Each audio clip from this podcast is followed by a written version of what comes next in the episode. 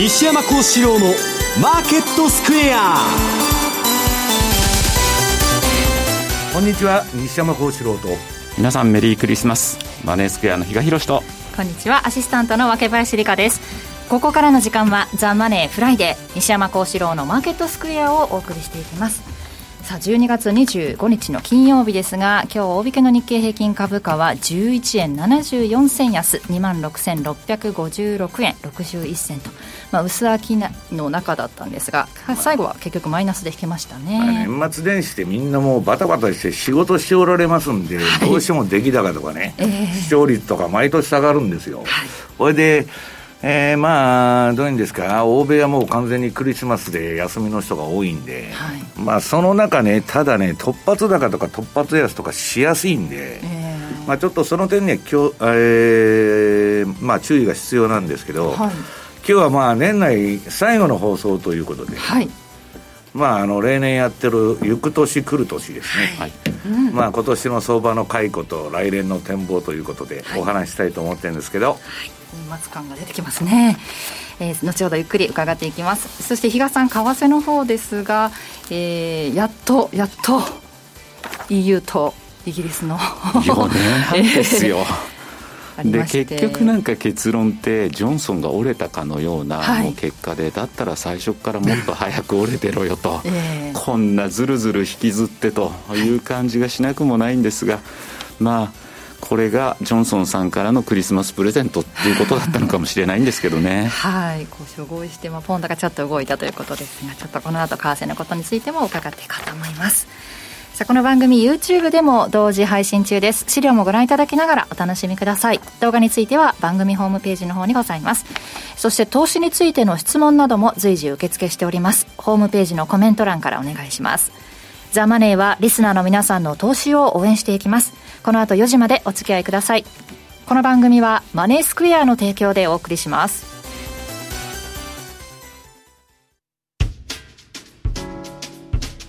お聞きの放送は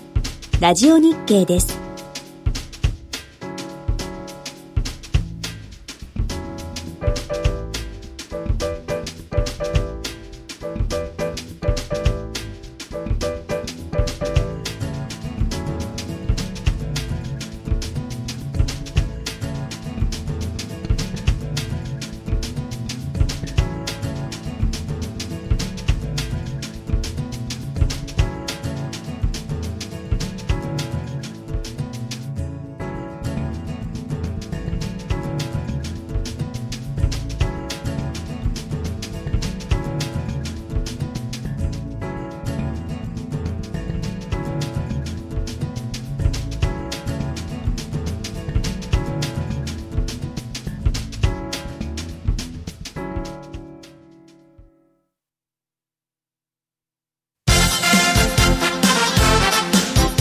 ト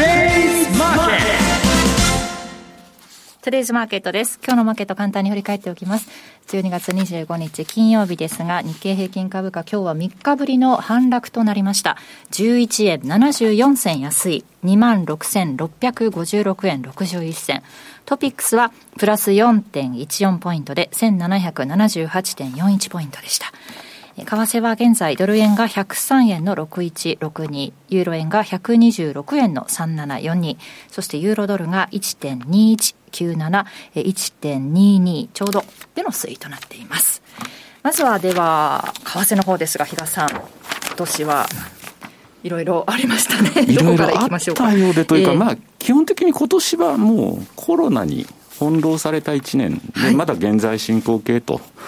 いうことだと思うんですね、はい、でちょっと最初に若林さんに質問してみようと思うんですけど、はい、今年の日経平均株価って、どのくらい上がったっていう印象を持ってます？どのくらい？うん。ざっくりでいいですよ。4 5千円。あパーセンテージでいうと。パーセンテージ。20%ぐらい。ああ14.4%なんですね、はい、じゃあニューヨークダウは？20%ぐらい。5.45%なんですよ。そうなんですか。実はやっぱりだからナスダックとか、はいはいはい、同じアメリカでも、ええ、ナスダックは41.7%年始から見ると上がってて、はい、だからそう考えると、同じアメリカの株式市場でも違ってたんですが、まあ今年は IT がそれを牽引してたと、えー、でまあ、その背景にあるのは、えーまあ、コロナによって、また中央銀行、あるいは財政ですよね、出動によるジャブジャブということが、この株高というところにもつながってた1年なのかなと、はい、じゃあ、それに対して、えー、為替はと。いうと、まあ、あの、ドルインデックスなんかを見ててもですね、やっぱりもう自利品と。いうのはずっと言われてて、で、まあ結果として、ドル円は年始こそちょっと高めだったのが、で、あの2月3月、コロナショックで値幅は出たんですが、はい、結局でもその後は、もしあの2月3月のコロナショックがなかったら、今年のドル円の年間高低差ってまたどんくらいだったんだろうと。いうようなですね、まあ、あの、去年が8円もなかった記憶してるんですけど、はい、今年またそれと同等ぐらいだったのかなと。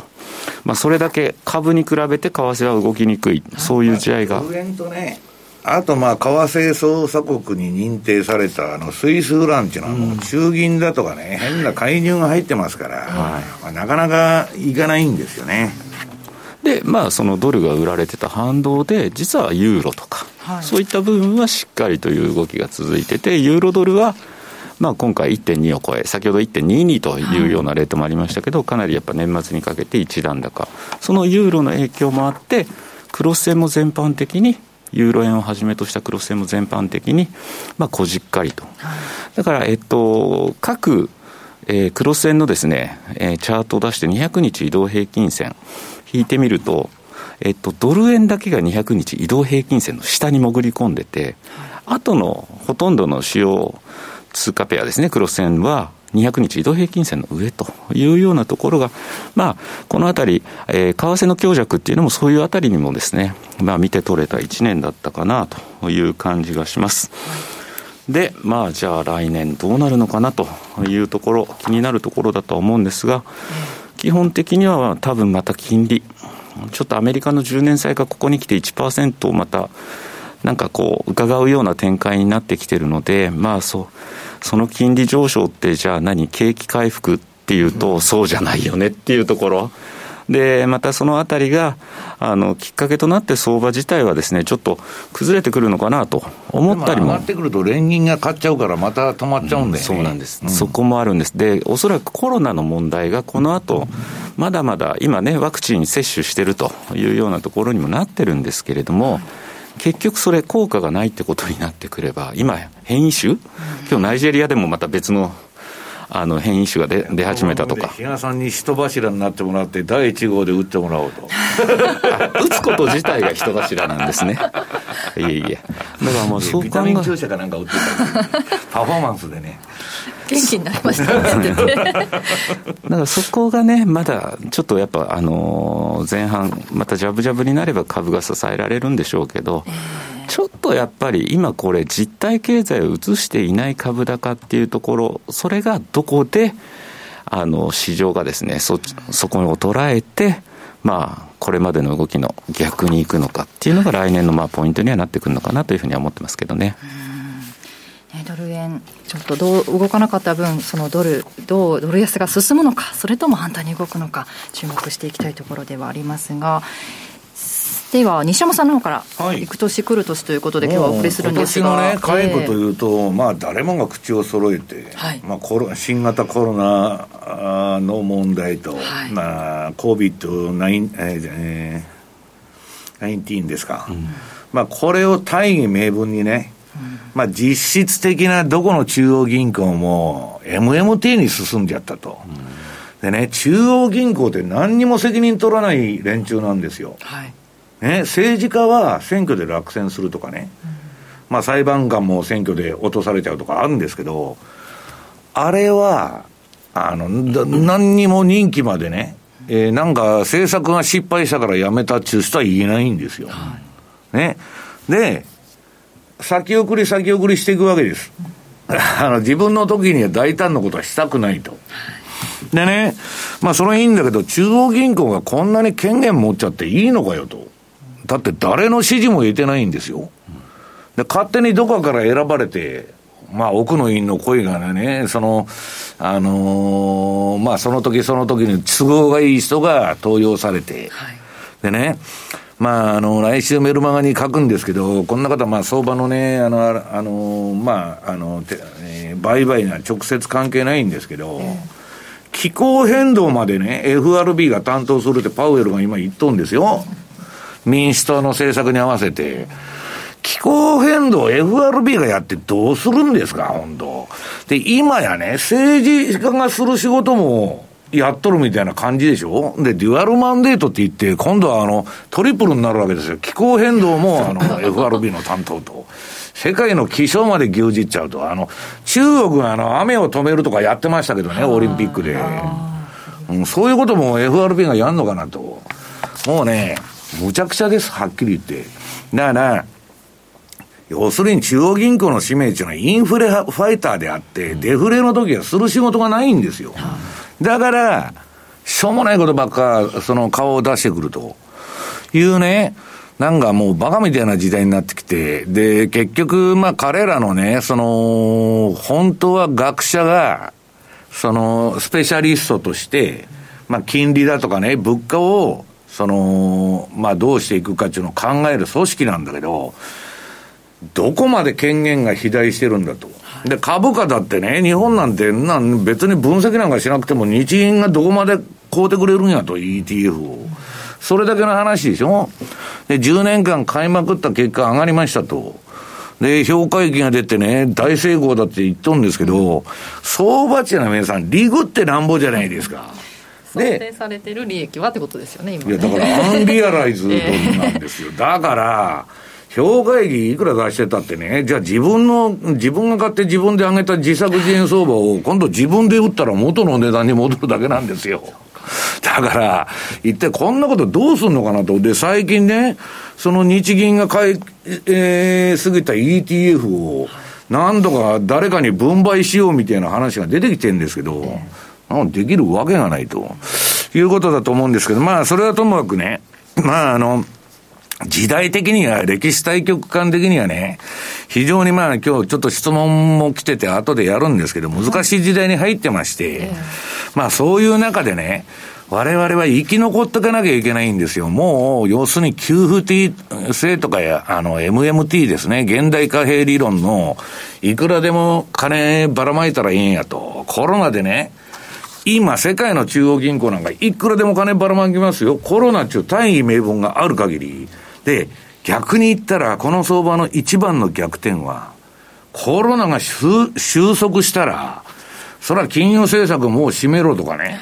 財政出動をやめろとか、そうなってくると困るんですよ。今、ウォール街が一番ビビってんのはそれなんですよ。ただ、政権変わったら、もうあの、例のパウエルも金ばらまくし、とりあえずめちゃくちゃなね、えー、財政出動と、で、パウエルは、まあ、パウエルで、あんなんで、あの、金利上げること考えたことないって言ってるんですから、なんか下がるわけないやないかと。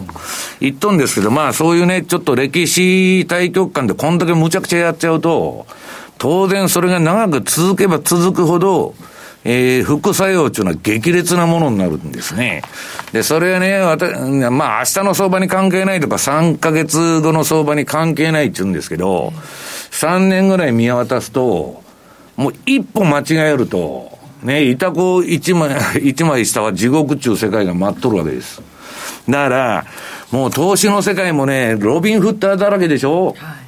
ね、一発いったれと。で、レバレッジかけてやったら、あんなパウエルとイエレンのね、ばらまきコンビで株なんか下がるわけない、下がるわけないと。で、ウォール街もそうなんですよ。細々とね、比嘉さんがね、例えばウォール街の証券会社にいて、今年は3%目指しますと。えー、ゼロ金利ですから3%も儲ければ御の字ですと。私は安定的運用を目指しますと。はい、こんなやつは全部クビなんですよ。ただ ETF 買ってる方がマシじゃねえかと、比嘉さんを雇う理由が、どこにあるんだと、ETF 買ってたら十何パー儲かってるじゃねえかとか、ナスダック買ってたら40パー儲かってると。そういう時代に入ってる。だからみんなが一発で、もうね、えー、どんどんどんどんレバレッジの規模が広がってるわけです、今。ただ、金融庁の恐ろしいのは、ひとたびね、そのバブルの時、日本の80年代とか90年代の頭ぐらいまで日本企業もバンバンバンバンやって、金の使い道がないもんですから、剰余金だらけで。文化活動やっとったんですよ、メセナとか言って。ね、美術展の公演とかさ、音楽のどうのこうのとか。それ平和な時代だったんですよ。今そんなとこやっとるとこ全然ないですよ。だから、ひとたびね、マーケットが、その、コロッと変わるとね、そのバブルの時にと、バブルのピークで投資した人たちっていうのは、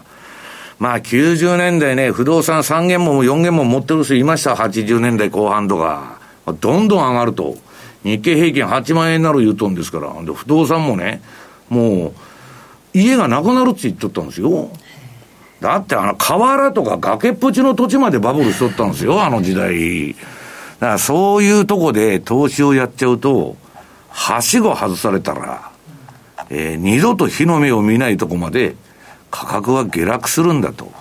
いうことをね、えー、ちょっと考えとかないといけないんじゃないかなと私は思ってるわけです。で、バブルはバブルとして乗ったらいいんですけど、もうストップを置いとかないと、えー、怖い相場になってきてると。で、そういうことをね、1, 1ページ目のあの資料、今週23日に、えー、これ MTV であのー、オンデマンドセミナーやりまして、これ、比嘉さん誰でも見られるようになってるんでね。はい。で、まあちょっと時間をオーバーしちゃいまして、1時間20分ぐらいやったんですけど、まあちょっとね、えっと、対局も含めて、まあかなりあの、詳しくやりましたんで、はい、皆さんぜひ見ていただきたいと。はい、でね、今年はまあ、比嘉さんが言ってたように、今年の相場なんだと。コロナですよ、コロナバブル。一般の経済は鳴かず飛ばずなんだけど、給付金が来てですね、で、それで給付金で、株とか FX とか競馬やる人がむちゃくちゃ増えたと。その心はちょっと在宅勤務ですよ。ね。ほとんど電話かけてもなかなか出てこないと。あの、中継して自宅にかかるんですけど、ね。ね、あの、出てくると、お前寝とるんかいみたいなね、眠たそうな声で出てくると。で寝てるか、えー、相場やってるかっていう時代に入っとるわけです。世間はね。ねえまあ、あのー、結局ですね、会社来てても仕事してないのに、家で仕事しとるわけがないということになっちゃうわけですよ、アメリカも日本も。で、まあ、そういう中で、ものすごい盛り上がった株式投資が。資料の2ページ目。もうね、えー、これでまたあのー、なんだ、えー、アメリカのね、上下院で、えー、またあの、コロナにかけ、かこつけて、大幅な予算、えー、日本円にして93兆円のね、対策で合意したと。はい、でね、えー、国民一人当たり、あのー、600ドルを支給するという現金給付第2弾ですね。はい、いよいよもう MMT に足突っ込んで、はい、1回目やって2回目やって、QE123 と一緒ですよ。もうやめられんと。はい、足抜けできないんです。1回もらった人が、ね、生活が苦しくなってきたら、またもっとくれって言いますよ。で、トランプは、えー、600ドルでなくて2000ドルばらまけと。まあ、21万円ぐらいね。で、ただトランプはね、余計なもんを、えー、つけるなと、そのコロナにかこつけて、本当に生活困ってる人とかに行くんだったらいいんだけど、日本もそうですけどね、コロナ対策つって予算の中身見たら IT ばっかりです。何の関係があるんだと。いや、それは在宅勤務だから IT を強化しなきゃいけないとかいろいろあるんだけど。まさにね、困ってる人がね、うん、全然そういう対策で緊急対策になってないじゃんと。それ、将来に向かっての投資でしょうと。だから、私はね、MMT なんてやったら、みんなね、官僚とか政治家っていうのは予算が力の根源ですから、その予算をいくらでも使えるってことになったら、当然無駄なことをやると。いうことで、まあ、それはともかく、このロビン・フッターの法則にまた、この現金給付で、えー、年明けも変えるんじゃないかと。で、株は上がるしかないんだと。これが結論なんですね、ロビン・フッターの。で、まあ、迷ってですね、えー、っと、買いか売りか迷ったら、この1を見ろと。株は上がるしかないと。ね。で、あまりのたくさんの株を抱えるとね、ちょっと不安だと。何を言っとるかと。バンバンレバレッジかけていけと。で、えー、なんだ、えー、1を見ろと。株上がるしかないんだと。この無限ループですね。超楽観論の無限ループ。で、こんなもんで儲かったらね、誰も仕事しませんよ。だってそれこそ在宅でね、寝てて株だけ持ってたら一生飯食えるわけですから、そんなことは若林さん成り立ちますか、この世で。2000年初めの為替もそうでしたよね。あ、キャリートレードブーム。リーマンまでそれが続いて。今の話聞いて、いや、すぐ浮かんだのそれです。単価は上がるわ。為替は円安になるわ。スワップ金利はバンバン入ってくるわ。やらないやつはバカだと。何億って儲けた方が買いからしか入ることしかわからない投資家が増えちゃった。いや、下げ相場知らないから、やってる人。そういうことなんです。で、我々見てね、30年間になってサンドバッグみたいに暴落で殴られとるとですね、ちょっと注意するんですけど、うん、今やってるロビン・フッダーっていうのは今年から始めたような連中が多いんで、まあ怖いもの知らずと、格闘技でもね、撃たれたことないやつって怖いもの知らずでバンバン行くんですよ。ところが、何戦かやって強いやつと当たるとボコボコに殴られて、次の試合からむちゃくちゃ心が小さくなっちゃって、もうボコボコにされちゃう。そういうのがね、相場でも何でも同じ現象が起きるということなんです。で、金ばらまくのはいいんですけど、皆さん、その、えー、3ページ。こんなもんやったってね、株が上がるだけなんですよ。せいぜい株とか不動産が上がるだけで、えー、経済には全く影響を与えてないっていうのはもうね、実質 GDP の、まあ、四半期ごとの変化でも証明されとるわけです。で、その次のまた4ページ。まあこれもね、いくら金ばらまいても GDP は上がらないんだと。ね。これ FRB って赤っ端ですよ。ね。彼らは株を上げるために比嘉さん仕事しとるんですかおかしいでしょう、やってること。ですよね。うん、で、この、まあ、あの、MMT 的な政策の非効率性っていうのはね、次の、えっと、5ページ。これ見ると、今、アメリカ経済は、1ドルの GDP 成長を生み出すのに、7ドル使っとると。こんなね、効率のある1使ったら1上がるっていうのは普通なんですけど、7使って1上げとんですよ。もうめちゃくちゃ車の燃費で言ったらリッター1キロとかね、そんな車誰が乗りますか、そういう世界やっとると。それでも誰もコロナだから、ばらまいたらいいんだと。で、これますますね、えー、ジェフ・ペゾスとかイーロン・マスクが儲けて、まあ他の人はどんどん落ちていくというね、えー、ことになっちゃうんじゃないかと。まあ、とは言いながら今のこの年末相場を言いますとですね、えー、6ページ。これニューヨークダウと、えー、日経平均のね、冷やしチャートが出てるんですけど、えー、っと、この真ん中の標準偏差と ADX、金、えー、っと、金色の ADX と、ピンク色の標準偏差が両方下がっちゃって、で、トレンド転換シグナルはまあ売りになってるんだけど、トレンド相場じゃないですから、えー、っと、このボラテリティピークアウトでですね、横一線でぐだぐだぐだぐだ典型的な調整相場やってると。で、これね、さっき比嘉さんが日経の方が上がっとる言ったでしょ？ニューヨークダウより。今年は日経いい相場でね、この前のこの11月からの買いトレンドなんて、まあ、電車道相場と言われてるんですよ。すごいですね、ここ。うん。で、そこから今、その標準偏差とか、えー、ADX 真ん中のピークアウトして、はい、下の MacD もね、えー、デッドクロスしたって、まあ、調整相場に入ってるということなんですけど、その、これ MacD がね、えー、っと、2本のラインが上に走っとるでしょ。はい、これ強いの、まだ。下がっとるっちっても強い相場なんです。マック D のこの2本のラインが0以下にあったら弱い相場なんですけど。で、この棒グラフの下のヒストグラムっていうのは、0以下になってるわけです。はい、これは、我々からしたら、ああ、こんな相場レンジやと。一発でわかる。本当に売りトレンドとかぶち下げるんなら全部3本の、あ、2本のラインと、ヒストグラムかそのヒストグラムは全部マイナスにならなきゃいけない。はい、だから、所詮レンジ相場だということなんですね。はい、まあ、この時期はまあみんな休んどると。はい、で、この番組でも取り上げてきたちょっと通貨だけパッパッパッとやっちゃいますと、えー、ユーロドル。ユーロドルが7ページですけど、これも、えー、私のその順張りの標準偏差ボラティリティモデルでは、えー、買いトレンドが終わっちゃいまして、今、あの、調整相場、ええー、まあちょっとまだね、えっ、ー、と、もう一発吹き上がる可能性はあるんですけど、はい、まあこれ、チャートが赤じゃなくなっちゃったから、買いトレンド終わって、普通の緑になって、調整相場になってると。はい、で、ドルスイス。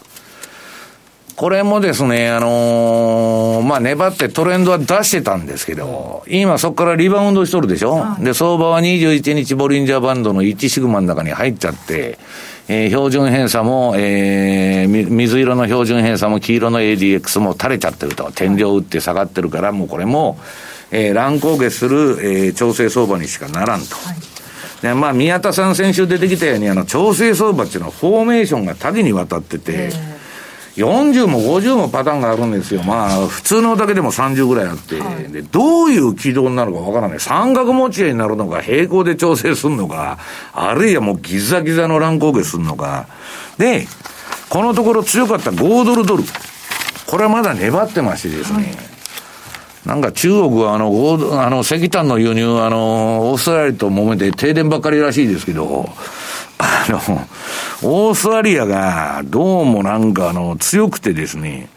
えー、またちょっと今日のこれあのチャートなんですけど赤くなってて、はい、もう一発いくかもわからないんだけど、基本的にはですね、ADX も標準偏差も横ばいになってるんで、ここからの上値追いは私はしないと。はい、で、ニュージーランド、次。これが、えー、一番最初に走り寄ったわけですけど、これももうね、標準偏差の動き見たら水色の、もう完全調整相場で ADX も、まあ横ばいから下がってきたと。だから、しばらくレンジ相場なんじゃないかなと。いうふうに、まあ、見てるところですね。はい、今年はとにかくコロナ頼みの相場だったと。だから、一部ね、ネット証券とか、そのまあ、そういうのはむちゃくちゃ儲かったわけですけど、まあ、過去最高益とか出してるとこも世界中ですよ。はい多いんですけどね。うん、まあ一番上がったのはあのイランですからね、今年は株が。えー、うん、まあ、誰もやってねそうはい。の時はコロナ一色だったねって振り返る時がね、やってくるんでしょうか。後半では来年の展望を伺っていこうと思います。はい、以上、トゥデイズマーケットでした。お聞きの放送は、ラジオ日経です。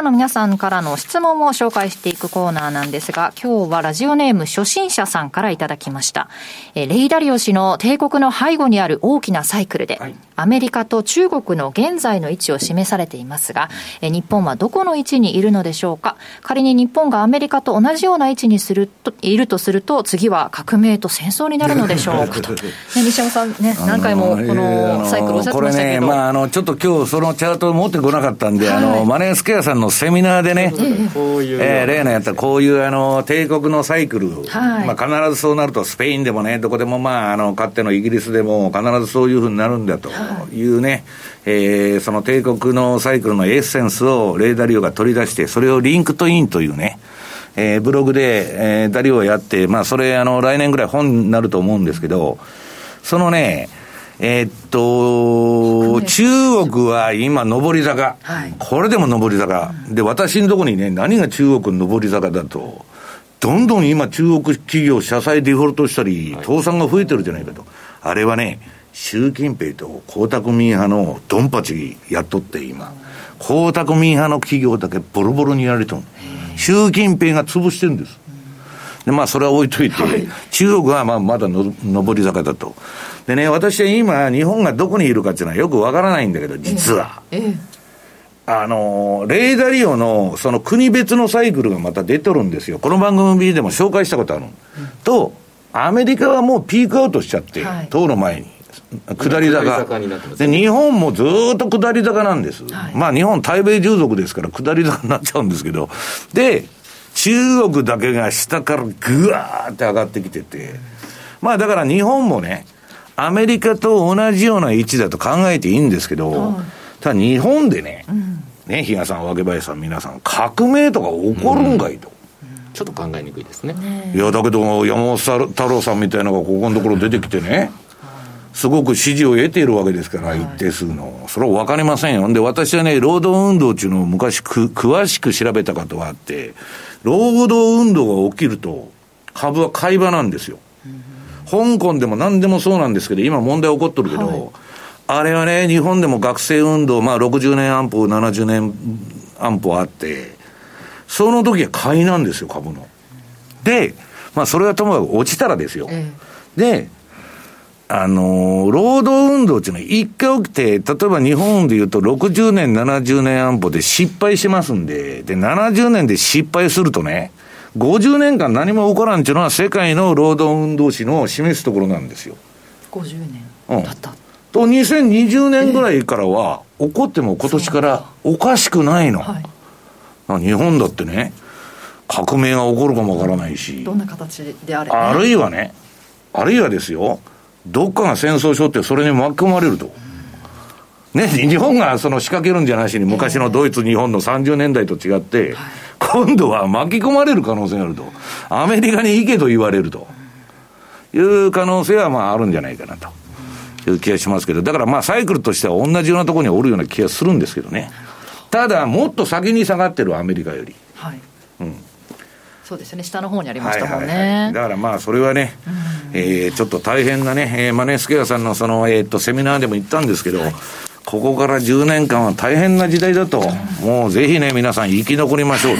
という話をしとるわけです。はい。ラジオネーム初心者さんどうもありがとうございました。はいそしてそのセミナーのお知らせがあります。来年1月17日、新春オンラインセミナーがございます。ラジオ日経マネースクエア共催で、えー、午後1時から5時までたっぷり4時間ございます。日曜日なんですけどね。若林さんがやるわけですよね。はい、私も司会として参加させていただきます。新年相場を展望するオンライン動画セミナーですが、えー、西山さん、そして比嘉さん、津田さん、えー、おなじみのメンバーと、あと先週ゲストで来ていただいた宮田さんもね、はい、エリオット波動について教えていただけるということでです。世界経済、政治情勢、株式、外国為替、国内外マーケット、そして株価指数 CFD と、え、テクニカル分析の基礎から実践まで4時間でたっぷり学んでいただけるということです。ラジオ日経の専用ウェブサイトで現在受付中ですので、え、お申し込みネット限定となっております。ぜひこのウェブサイトの方をチェックしてください。え、事前申し込みされた方全員が受講可能で定員はございません。お申し込みの締め切り1月15日金曜日午後5時までです。えー、以上、新春オンラインセミナーのお知らせでした。以上、トラリピーボックスでした。マネースクエア。マネースクエアといえば、特許取得のオリジナル注文トラリピ。皆様、もうトラリピ運用は体験いただけましたでしょうか？まだという方も、すでに運用していらっしゃる方も、これから始めるトラリピ運用は、OG 位がおすすめです。今年9月に導入したばかりの新通貨ペア、5ドルニュージードル、通称 OG9 位。おかげさまで皆様からたくさんのご好評をいただき、この度注文量が10億通貨を突破いたしました。OG9 位はリピートしやすい、ロスカットになりにくいといった特徴があり、トラリピと相性抜群の通貨ペアです。ぜひこの機会にお試しください。マネースクエアではこれからもザ・マネー西山幸四郎のマーケットスクエアを通して投資家の皆様を応援いたします。毎日が財産になる株式会社マネースクエア金融商品取引業関東財務局長金賞番号第2797号当社の取扱い商品は、投資元本以上の損失が生じる恐れがあります。契約締結前交付書面をよくご理解された上でお取引ください。お聞きの放送は、ラジオ日経です。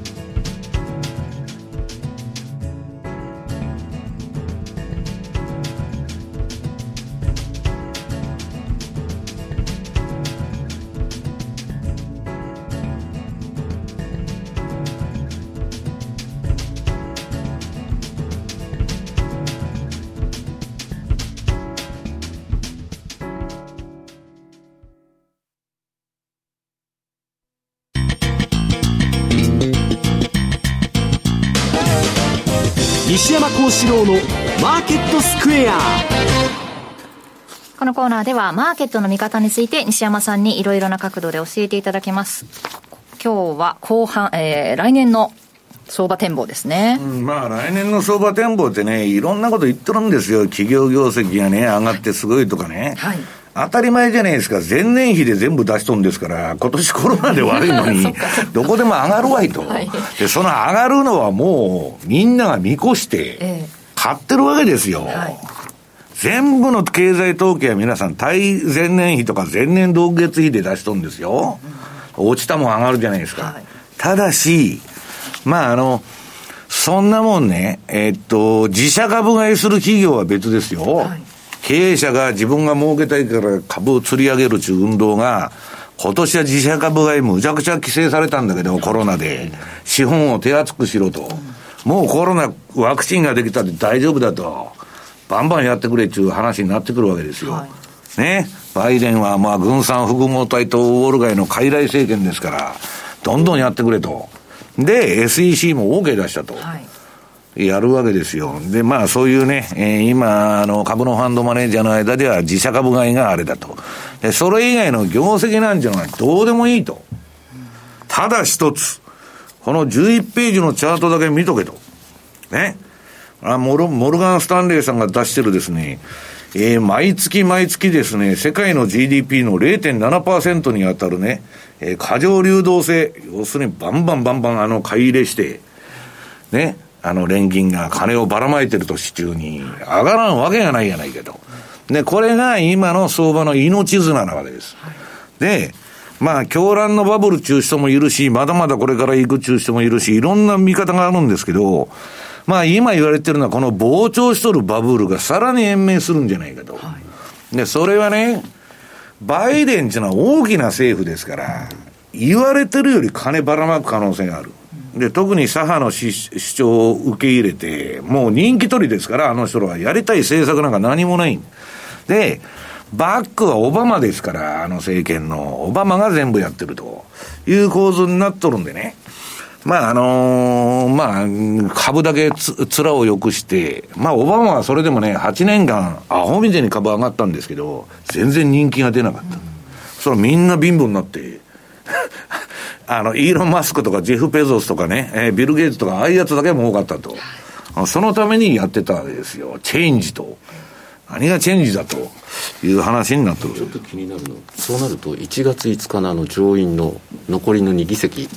いや、俺、だから、あの、また不正選挙でね、民主党が勝つわけですよ。はい、そうすると、ブルーウェーブが、あの、あれしまして。疑似ブルーウェーブ的になって、そうするとまた大きな政府になってばらまきってことにつながらないですか、ね、だから、上院、下院、大統領と全部取っちゃったらね、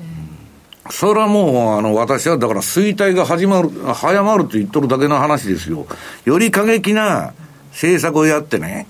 で、まあ私らね、運用者の間では結構リバタリアンっていう変わり者がいましてですね、政府は余計なことするなと、いう人が多いわけですよ。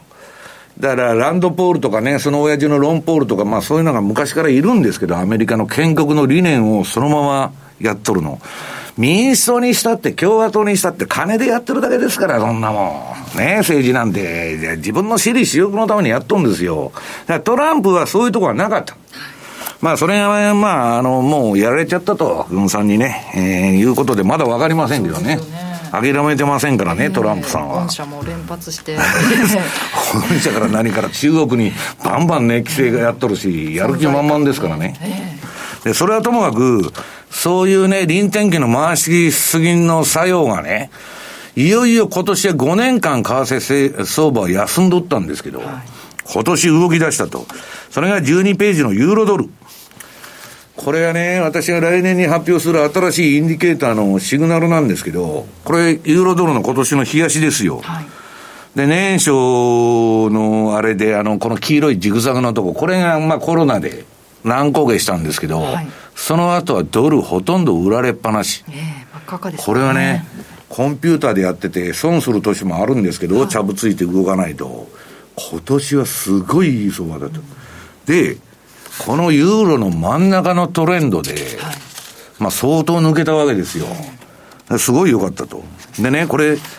あんまりね、15分とかそんな短いのでやってなくて、まあ4時間以上、まあ日足、週足だと非常に有効なんですけど、まあ相場が動きは儲かるわけです。はい、まあポンドみたいに乱高下してくれるとまずいんだけど、で、次にユーロドルの週足を見てもらうと、これもね、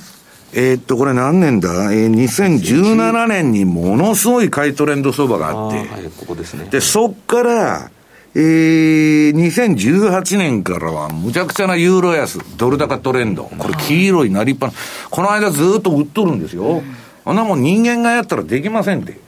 ね。ただし、私はなんでこれをね、2年間言われてた？早く新しいインディケーターを発表してくれと。昔からチラチラチラチラ言ってたんで、ええで、これはね、常に土点というか、あの、売りか買いかポジションを持つっていうシステムになってるもんで、はい、常に買いか売りかをチャートが示してるわけです。で今ずっとね、さっきの標準偏差で一回利食いみたいなパターンになってたけど、まだ真っ赤っかですよ。うん、で私は、えー、ドル安相場っていうのはね、5年間休んでて、で、まあ、ちょっとこれ、ユーロだともう、比嘉さん、前の高値が見えてるじゃないですか。だから次、1.2533とか、そんなもんだったと思いますね。うん。だからまあ、まあ、基本的にね、えー、わからないが、まあ、JP の佐々木さんなんか、ユーロはまあそこそこ上がったんで、来年はスイスだと。次、スイスウラン。はい。まあ、スイスウランはね、スイスウランショックとか言って、あの、中央銀行が介入してね、で、嘘ばっかつきますんで、あの、よくわからないんですけど、この10、なんだ、えー、4ページ。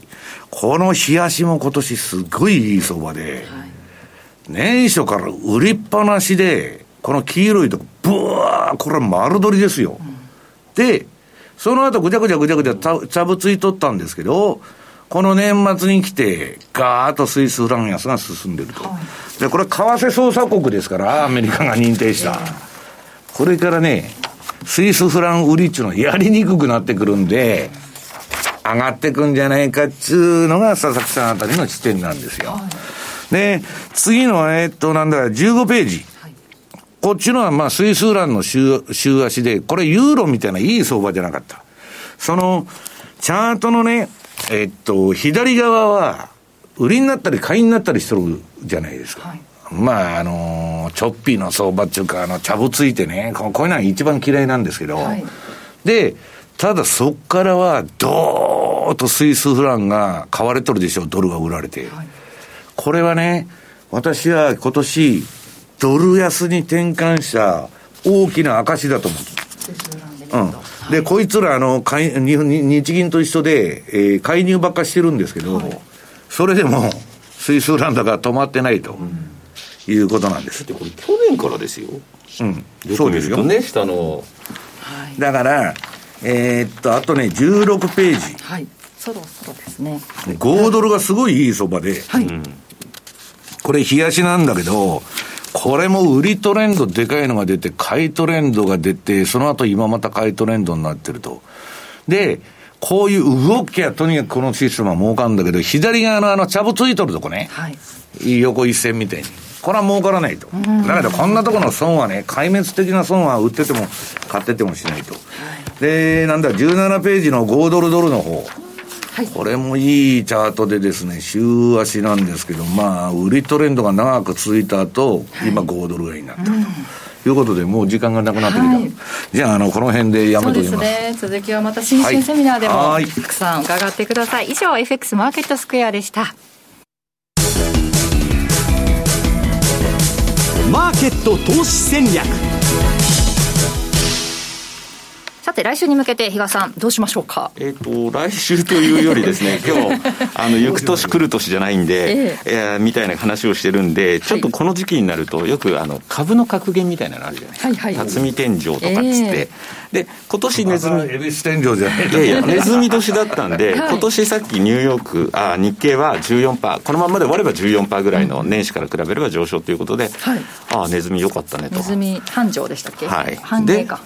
繁栄で、次、じゃあ、来るのが牛さんじゃないですか。はい、牛つまずくでしょそうなんですよ。っていうのが、やっぱちょっと気になるっていうのと、あとこれは、ちょっと私もよく知らなかったんですけど、実感十二支っていうのもあるらしいんですよ。はい、それでいくと、やっぱりね、これ、カノト牛って言って、カノトっていうのがそうなんです、うん、辛いって感じが頭につくんですね。はい、っていうことなんで、あんまりやっぱりいい響きじゃないじゃないですかと。いうところで見ると、はい、1949年以降の日経平均でいうと、はい、3勝3敗、この牛年だけで見ると。5割？うん、5割なんです。だから何もないで とはいえ、はい、パターンが、えー、下げ上げ下げ上げでいくと、はいはい、今回下げのパターンと。下げのパターン。です最悪のこと言いますねいやいや。今年最後の放送で。いやいややっぱりね現実は見ないとちゃんといけないなと。であとカノトウシの時の前回が東日本大震災とか。ええーそうなんだそういうところにもぶつかってるということで、比較的ですね、カノトの年で見ると、えー、4勝3敗の勝ち越しにはなってるんですけど、直近だめなんですよ、直近3連敗。